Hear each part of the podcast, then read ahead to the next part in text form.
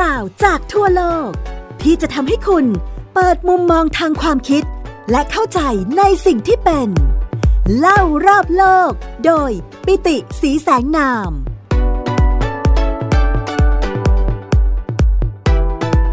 สวัสดีครับ คุณผู้ฟังที่รักทุกท่านกลับมาพบกับผมปิติสีแสงนามและไทย PBS Podcast เล่ารอบโลกกันในตอนใหม่แล้วนะครับ สำหรับตอนนี้นะครับเรายังอยู่ในช่วงของการเล่าเรื่องสังเขปประวัติศาสตร์ของเกาะชวานะครับ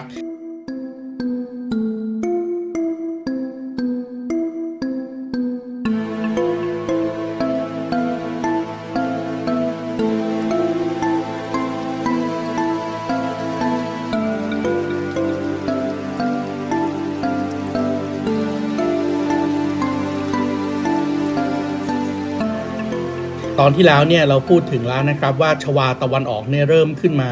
รุ่งเรืองอีกครั้งหนึ่งนะครับในช่วงของศตวรรษที่ 10 ต่อเนื่องศตวรรษที่ 11 แล้วก็พอถึงรัชสมัยของพระเจ้าอาลังกาเนี่ยซึ่งก็ถือว่าเป็นกษัตริย์คนสำคัญ ก็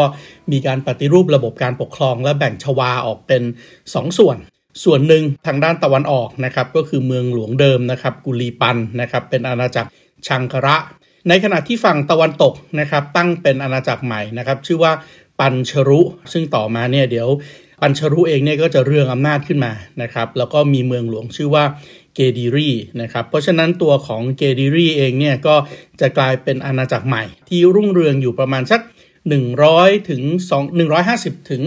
170 ปีนะครับตั้งแต่คศ 1049 ถึง 1222 นะครับ คราวที่แล้วเราก็พูดถึงว่าในที่สุดแล้วเนี่ยนะครับเจดีรีเนี่ยกษัตริย์ของเขานะครับก็คือคิงจยปยานะครับหรือว่ากษัตริย์ที่ถือว่าเป็นกษัตริย์ที่ยุครุ่งเรืองมาก ๆ ของเขาเนี่ยในช่วงสัก 1135 ถึง 1157 เนี่ยก็โอ้โหวางแบบแผนการปกครองฟื้นฟูศิลปวัฒยการนะครับ ได้รับการสนับสนุนจากจีนจนเกดีรีเนี่ยกลายเป็นเมืองท่าแทนปาลัมบังบนเกาะสุมาตราของอาณาจักรศรีวิชัย แต่ว่า ความที่ไม่สามารถควบคุมกลุ่มนักบวชแล้วก็ความแตกต่างทางด้านศาสนาได้นะครับ ดังนั้นพอถึงช่วงสุดท้ายนะครับของอาณาจักรเกดิรีในปี 1221 เนี่ยกษัตริย์กฤตชัยก็เกิดการขัดแย้งกับกลุ่มนักบวช กลุ่มนักบวชก็เลยสนับสนุนพวกที่เป็นฝ่ายต่อต้านนะครับที่อยู่ที่อาณาจักรหนึ่งนะครับ นั่นก็คืออาณาจักรจังการะนะครับที่นำโดยเคนอังร็อกเคนอังร็อกเองก็เลยได้รับการสนับสนุนจากกลุ่มขุนนางที่ แน่นอนเป็นผู้ทรงภูมิปัญญาถูกต้องไหมครับ นักบวชเนี่ยในอาณาจักรโบราณต่างๆเนี่ยส่วนใหญ่มักจะเป็นขุมพลังทางปัญญานะครับ เป็นกุนซือเป็นที่ปรึกษา ดังนั้นเมื่อกษัตริย์องค์เดิมไม่มีที่ปรึกษา และกลุ่มที่ปรึกษาเองหันไปสนับสนุนกษัตริย์องค์ใหม่ที่ชื่อว่าคิงราชสะคิงราชสะเองก็เลยสถาปนาเมืองหลวงนะครับของอาณาจักรที่อยู่ที่ชังคระเดิมเนี่ยนะครับขึ้นมาเป็นเมืองหลวงใหม่ แล้วก็ตั้งชื่อเมืองหลวงนั้นว่ากุชราช และในที่สุดกุชราชเองนะครับ ซึ่งอยู่ทางตะวันออกของเกาะชวาเนี่ยก็เปลี่ยนชื่อเป็นอาณาจักรสิงหาชรีในปีคริสต์ศักราช 1222 คราวที่แล้วเนี่ยเราจบไว้ถึงตอนนี้นะครับ และวันนี้เราจะมาคุยกันในอาณาจักรอาณาจักรชื่อสิงหาชรีครับ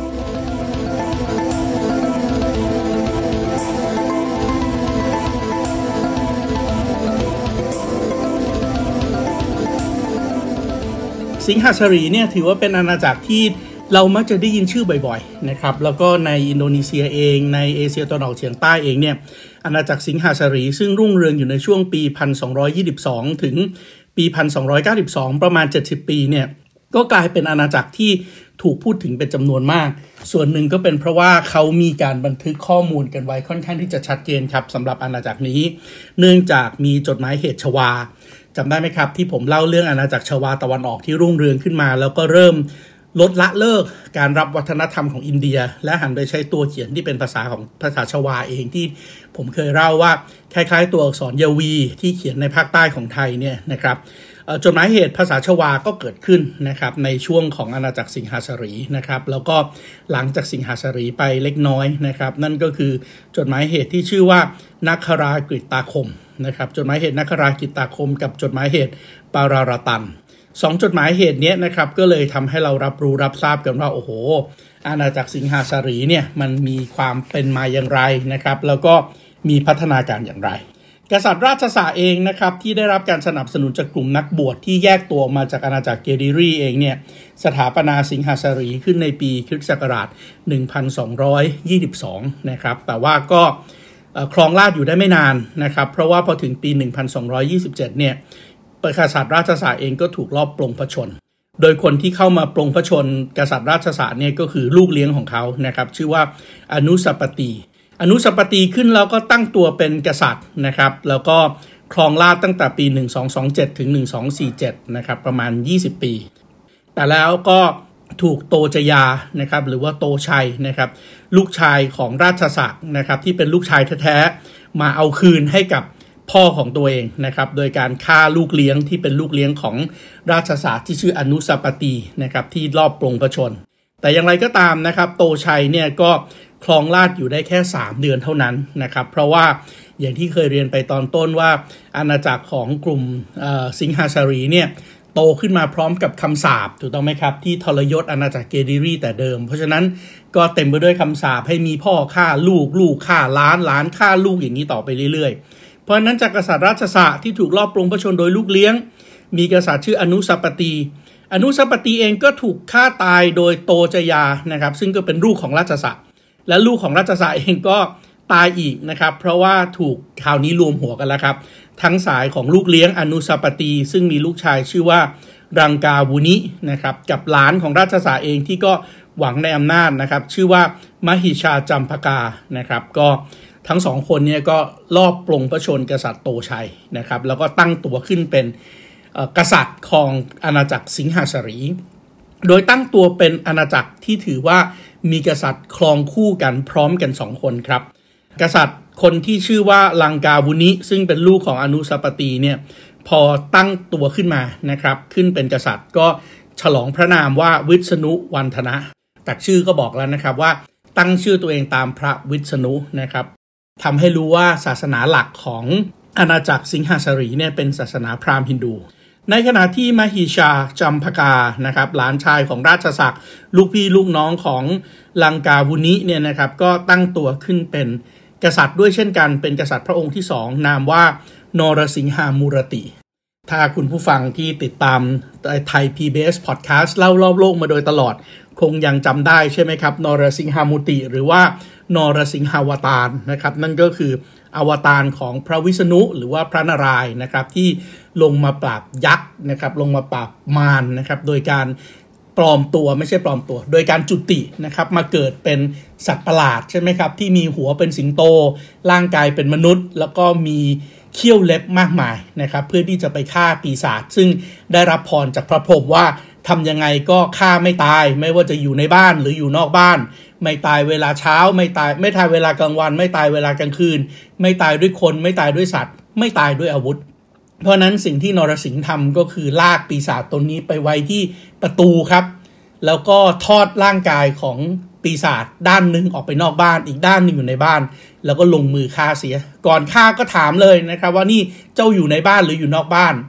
ปีศาจก็ตอบไม่ได้ เพราะหัวอยู่นอกบ้านตัวอยู่ในบ้านถูกต้องไหมครับ เจ้าตายเพราะคนหรือเจ้าตายเพราะสัตว์ก็ตอบไม่ได้อีกเพราะนรสิงห์ก็เป็นทั้งคนทั้งสัตว์ เจ้าตายเพราะอาวุธหรือเปล่าก็ไม่ตายถูกต้องไหมครับ เพราะว่าตายเพราะเขี้ยวเล็บ และในขณะเดียวกันก็ ไม่ได้ตายเวลากลางวัน และไม่ตายในเวลากลางคืน เพราะตายในเวลาโปรเพล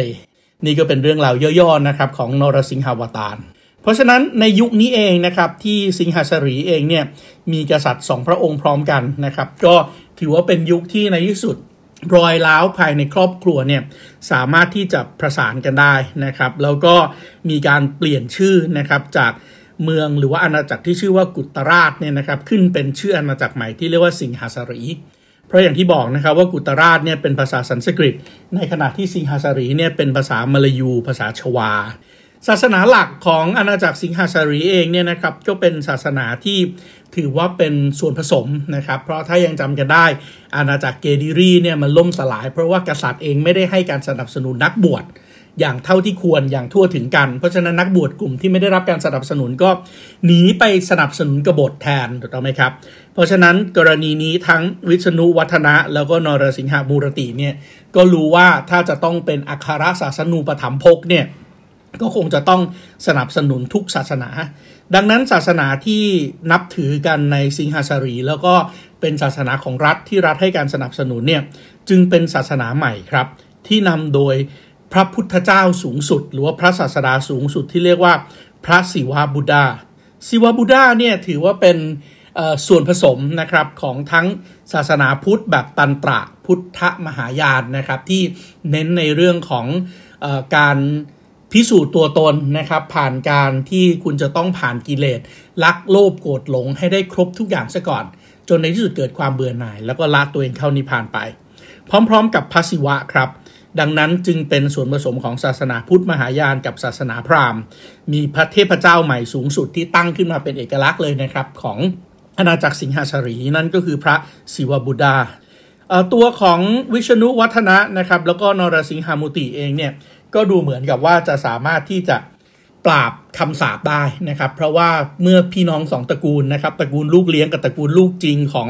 กษัตริย์ผู้ก่อตั้งวงที่ชื่อราชสารเนี่ยสามารถที่จะปลองดองกันได้ การฆ่าล้างเผ่าพันธุ์ก็ไม่เกิดขึ้น การสืบทอดอำนาจก็เป็นไปอย่างดีนะครับ จนถึงกษัตริย์องค์สุดท้ายนะครับของอาณาจักรสิงหาชารีนะครับ ชื่อว่าเกอตานาการานะครับ เกอตานาการา หรือว่าที่คนไทยเรียกว่ากลิตานครนะครับ ก็เป็นกษัตริย์องค์สุดท้ายของอาณาจักรสิงหาสรีดูแลปกครองเมืองสิงหาสรีอาณาจักรสิงหาสรีเนี่ยตั้งแต่คริสต์ศักราช 1262 ถึง 1292 ความปรารถนาสูงสุดของกษัตริย์กฤตนครนะครับ ก็เช่นเดียวกับเจ้าผู้ครองนครอื่น ๆ อาณาจักรอื่น ๆ ในเกาะชวาและเกาะสุมาตราแห่งนี้ครับ นั่นก็คือต้องการรวมเกาะชวา บนเกาะชวาซึ่งประกอบไปด้วยหลากหลายอาณาจักรเนี่ยเขาก็ต้องการอำนาจรวมศูนย์นะครับ ต้องการที่จะรวมทุกอาณาจักรของชวาศรีวิชัยนะครับที่อยู่บนเกาะสุมาตราของช่องแคบซุนดานะครับ ของบริเวณที่เป็นหมู่เกาะทางด้านตะวันออกนะครับ มาดูราบาหลี แล้วก็แน่นอนหมู่เกาะทางตอนเหนือนะครับ นั่นก็คือมาลายู ทั้งนี้ทั้งนั้นเพื่ออะไรครับ เพราะกฤตนครต้องการที่จะคุ้มครอง ต้องการเรียกค่าคุ้มครอง ต้องการที่จะควบคุม เส้นทางการค้าสายไหมในเอเชียตะวันออกเฉียงใต้ครับ ดังนั้นการบุกจากพื้นที่เหล่านี้นะครับเขาเองก็ต้องสร้างกองทัพที่แข็งแกร่งที่สุดขึ้นมาด้วย กองทัพของเขาก็ชื่อว่ากองทัพปามาลายู กองทัพปามาลายูเนี่ยโอ้โห ถือว่าเป็นกองทัพที่เกลียงไกลมากนะครับของอาณาจักรสิงหาสรี แล้วก็ทำให้ชื่ออาณาจักรสิงหาสรีเนี่ยขจรกระจายไปทั่วนะครับ เพราะว่าสามารถที่จะปกครองอาณาเขตได้จนถึงทางด้านใต้ของคาบสมุทรมาลายูนะครับ นั่นก็คือใต้ภาคใต้ของประเทศไทย ตั้งแต่ลิกรนครศรีธรรมราชนะครับ ปัตตานีนะครับ ลงมาจนถึงพื้นที่ที่เป็นมาเลเซียนะปัจจุบันนี้ ทางด้านตะวันตกก็แน่นอนคลองได้ถึงสุมาตราศรีวิชัยนะครับ ทางด้านตะวันออกเนี่ยยึดบาหลีได้ในปี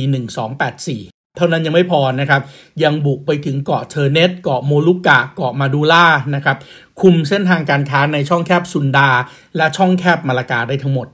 เพราะฉะนั้นการรวมอาณาจักรของกฤตนครเนี่ยนะครับภายใต้กองทัพอันลือชื่อที่เรียกว่าปามาลายูเนี่ย บางคนนะครับนักประวัติศาสตร์สายชาตินิยมอินโดนีเซียบางคนเนี่ยก็บอกว่านี่คือสหพันธรัฐอินโดนีเซียครั้งที่หนึ่ง the first federal states of Indonesia จริงๆ อันนี้ก็มีข้อถกเถียงทางประวัติศาสตร์เยอะนะครับ เพราะว่านักประวัติศาสตร์บางกลุ่มเนี่ยก็บอกว่าเฮ้ย concept เรื่องรัฐชาติ มันยังไม่ได้เข้ามานะในช่วงของศตวรรษที่ 13เนี่ยใช่ไหมครับ เพราะว่า concept เรื่องรัฐชาติในยุโรปเองเนี่ยกว่าจะเกิดขึ้นก็ต้อง The Peace of Westphalia นะครับ 1648 เพราะฉะนั้น 1648 กับ 1284 ที่กฤตนครรวบรวมอาณาจักรได้เนี่ยตอนนั้นมันยังไม่มี concept เรื่องสหพันธรัฐ มันยังไม่มี concept เรื่องรัฐชาติ แล้วคุณจะไปบอกว่านี่คือการรวมของสหพันธรัฐอินโดนีเซียครั้งที่หนึ่งได้ยังไง แต่แน่นอนว่าความสามารถของกฤตชัยแล้วก็กองทัพปามาลายูเนี่ยมันยิ่งใหญ่มากครับ จนกระทั่งทำให้แผนที่ของอาณาจักรกฤตนครในเวลานั้นที่ภายใต้การนำของสิงหส่าหรีเนี่ยแทบจะเหมือนกับแผนที่ของอินโดนีเซีย ณปัจจุบันนี้เลย คุณกำลังฟัง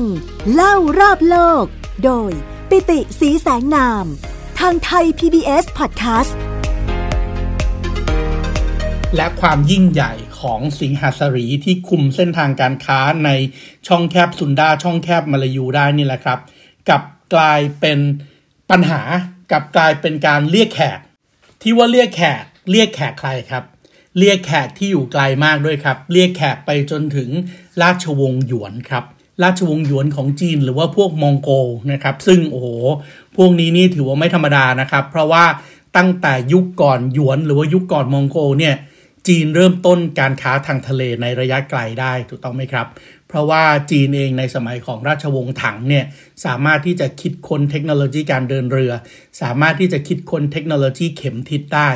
ดังนั้นการเดินเรือไม่จำเป็นต้องเลาะไปตามอ่าวอีกต่อไป แต่สามารถตัดเส้นทางและเดินเรือในระยะไกลได้ และแน่นอนครับเส้นทางจากเมืองท่าทางฝั่งตะวันออกของจีนเนี่ยเอาเข้าจริง ๆ เข้ามาในเอเชียตะวันออกเฉียงใต้ไม่ได้ไกลขนาดนั้นนะครับ จากกวางตุ้งเนี่ยนะครับพอเข้าช่องแคบไต้หวัน จากช่องแคบไต้หวันปุ๊บ ก็จะสามารถตัดเข้าถึงทางตอนเหนือของฟิลิปปินส์ได้แล้วครับ จากตอนเหนือของฟิลิปปินส์นะครับเข้าสู่ทะเลจีนใต้เข้าสู่ทะเลซูลูนะครับก็เดินทางอีกนิดเดียวก็จะถึงกาลิมันตันและชวาของอินโดนีเซียแล้วนะครับ เพราะฉะนั้นนักรบในสมัยของราชวงศ์หยวน หรือว่าพวกมองโกลเนี่ยนอกจากจะมีเทคโนโลยีของถังในการเดินเรือแล้ว ยังมีความสามารถในการรบมากเป็นพิเศษด้วย แน่นอนครับอาณาจักรมองโกลนำโดยกรุ๊ปลายขานนำโดยพวก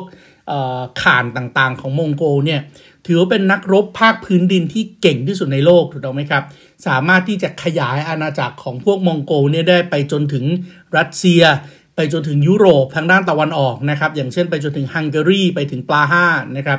ลงมาแน่นอนในเอเชียตะวันออกเฉียงใต้เนี่ยเขาเองก็พยายามที่จะยึด โดยถ้าเป็นการเดินทับทางบกนะครับเขาสามารถยึดลงมาจนทำให้ผู้กาม ผู้กามหรือว่าบาการนะครับ ที่หลาย ๆ ท่านอาจจะเคยไปดูทะเลเจดีถูกต้องไหมครับ เจดีมากกว่า 4,000 องค์ เจดีมากกว่า 4,000 องค์นี้ต้องเป็นอาณาจักรขนาดใหญ่นะครับลองนึกภาพดูว่าวัดหนึ่งวัดในพม่าในอดีตเนี่ยน่าจะมีพระสงฆ์อยู่ร่วมร่วมร้อยองค์ เพราะฉะนั้นถ้ามีวัด4,000 วัดเนี่ยก็น่าจะมีพระสงฆ์รวมกันมากกว่าหลายแสนองค์นะครับ ถ้ามีพระสงฆ์เป็นหลายแสนองค์นั้นก็ต้องมีค่าพระมีประชาชนเนี่ยหลักเป็นล้านคนนะครับ แต่ในปี 1287เนี่ยผู้กามก็แตกเพราะว่าราชวงศ์มองโกแต่อย่างไรก็ตามครับ การบุกเข้าไปในพื้นที่ที่จะขยายอิทธิพลทางทะเลกับพบว่าพวกนักลบหลังม้า อย่างเช่นราชวงศ์หยวนหรือว่ามองโกเนี่ยไม่ได้เก่งกาจขนาดนั้นครับ เพราะว่าพอถึงในปี 1281 พวกมองโกอยากจะบุกไปยึดญี่ปุ่นครับ แต่ว่าทำไม่สำเร็จหลายๆ คนอาจจะเคยได้ยินเรื่องของลมกามิกาเซ่ถูกต้องไหมครับ ลมที่พระเจ้าหรือว่าคามิส่งมานะครับจำได้ไหมเราเคยพูดถึงเรื่องของศาลเจ้าญี่ปุ่นไปแล้วศาสนาชินโตว่าจะต้องมีคามินารินะครับที่เป็นส่วนของการไหว้เทพเจ้านะครับลมจากพระเจ้าของพวกญี่ปุ่นเนี่ยนะครับก็ทำให้เรือของพวกมองโกเนี่ยจมไม่สามารถข้ามช่องแคบไปยึดญี่ปุ่นได้ หนึ่งสองแปดห้านะครับ พวกยวนหรือพวกมองโกอยากจะตั้งสถานีการค้าแทนจามปาครับ จามปาก็คืออยู่ในเวียดนามนะครับ ก็ไม่สำเร็จอีกนะครับ เพราะว่าเป็นการเดินทับทางไกลนะครับ ดังนั้นพอถึงปี 1289 มองโกอยากจะเข้ามายึดเส้นทางการค้าในทะเลในหมู่เกาะเครื่องเทศบ้างครับ แต่ว่าหลังจากที่บุกญี่ปุ่นก็แพ้นะครับ หลังจากที่บุกจามปาก็แพ้ 1289 มองโกก็เลยส่งคณะทูตมายังสิงหาสรีครับ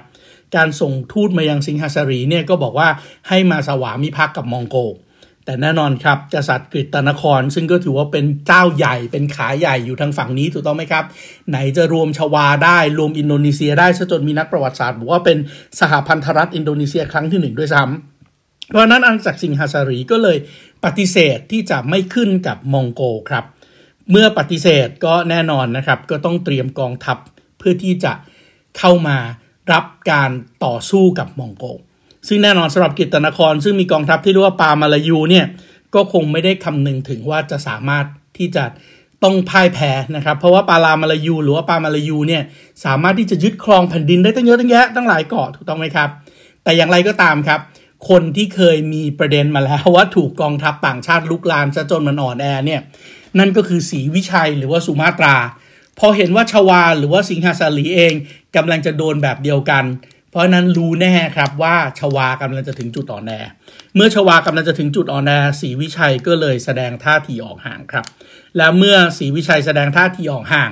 นั่นก็เลยต้องทำให้พระเจ้ากฤตนคร หรือว่ากษัตริย์กฤตนครแห่งสิงหาสรีในปี 1292เนี่ยต้องส่งกองทัพที่เกรียงไกรที่สุด แทนที่จะอยู่รับศึกมองโกถูกต้องไหมครับ แต่ต้องส่งกองทัพปามาลายู หรือว่าปาลามาลายูเนี่ยไปปราบศรีวิชัย และเมื่อต้องเดินทางข้ามช่องแคบสุนดาไปปราบหมู่เกาะสุมาตรา อาณาจักรศรีวิชัย นั่นก็เลยทำให้ชวากลายเป็นพื้นที่เปิดครับ และชวาก็เลยอ่อนแอเมื่อชวาอ่อนแอจำได้ไหมครับ ตอนนี้ลังพูดถึงสิงหาสรีที่อยู่ทางด้านตะวันออกของเกาะชวา ดังนั้นก็เลยพลอยทำให้อาณาจักรที่อยู่ทางด้านตะวันตก ซึ่งเคยเกือบจะถูกกลืนไปแล้ว นั่นก็คืออาณาจักรเกรดิลี่โดยเจ้าชายที่ชื่อว่าจายากัตวัง เริ่มแข็งคอยมาครั้งหนึ่ง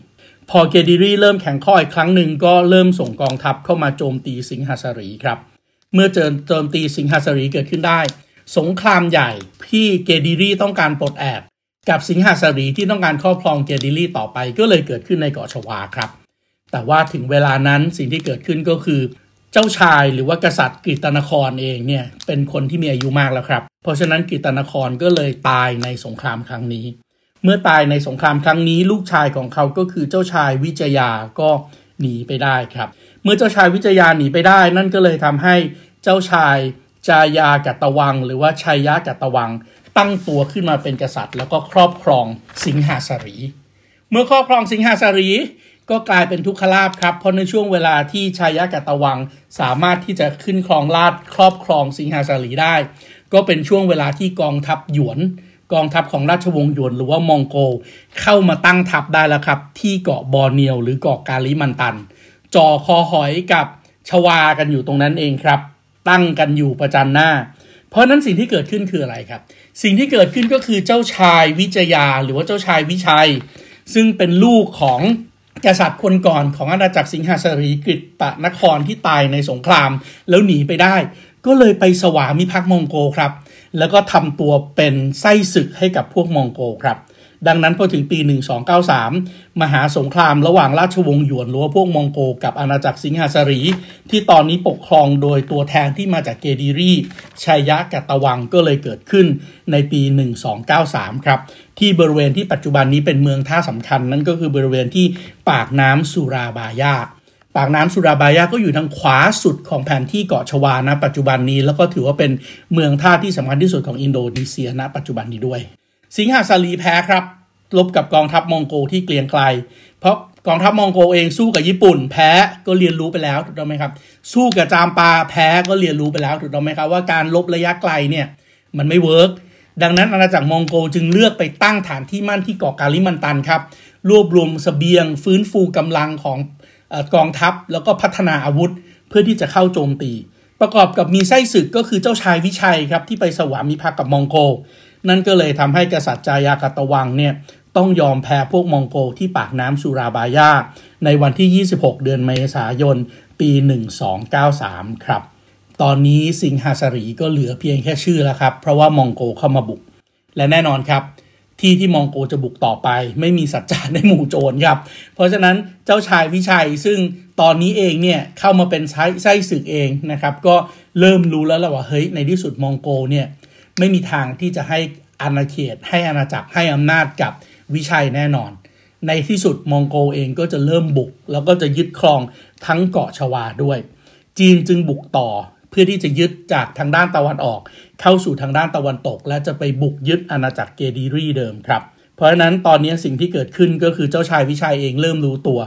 เมื่อเริ่มรู้ตัวก็เลยเริ่มหนีออกจากตีตัวออกห่างจากมองโกครับ ใช้ข้ออ้างต่างๆ ว่าเดี๋ยวจะไปตั้งศึกช่วยนะครับ ไปตั้งเมืองช่วยสำรวจหาสเสบียงหากำลังพลมาช่วยมองโก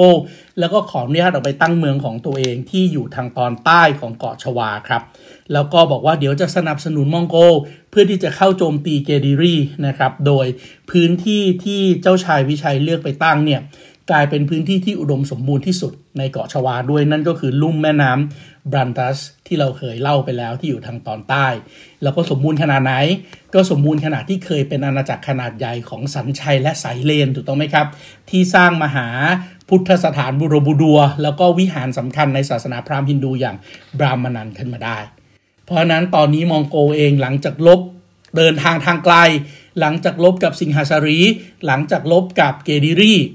และคนที่เคยทรยศต่อชวา เริ่มที่จะแปลพักจากมองโกกลับมาตั้งอาณาจักรของตัวเอง ตอนนี้แหละครับมองโกกำลังจะถูกกลโกงและยึดคืนเอาที่หลัง เพื่อที่ในที่สุดเจ้าชายวิชัยของเราเนี่ยจะตั้งอาณาจักรขึ้นมาใหม่ นั่นก็คืออาณาจักรมัชชาปะหิต และนี่คืออาณาจักรที่ยิ่งยิ่งใหญ่เกลียงไกลที่สุดของอินโดนีเซีย ก่อนที่จะเปลี่ยนเมื่อการรุกเข้ามาของศาสนาอิสลามครับ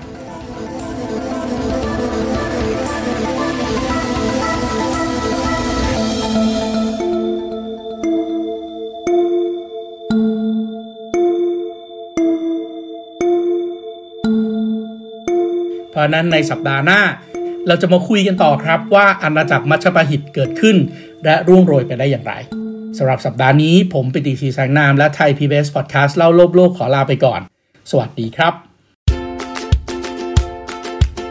ติดตามรับฟังรายการ เล่ารอบโลก ได้ทางเว็บไซต์และแอปพลิเคชันไทย PBS Podcast และติดตามความเคลื่อนไหวรายการได้ที่ สื่อสังคมออนไลน์ไทย PBS Podcast ทั้ง Facebook, Instagram, YouTube และ Twitter ไทย PBS Podcast Build the world via the voice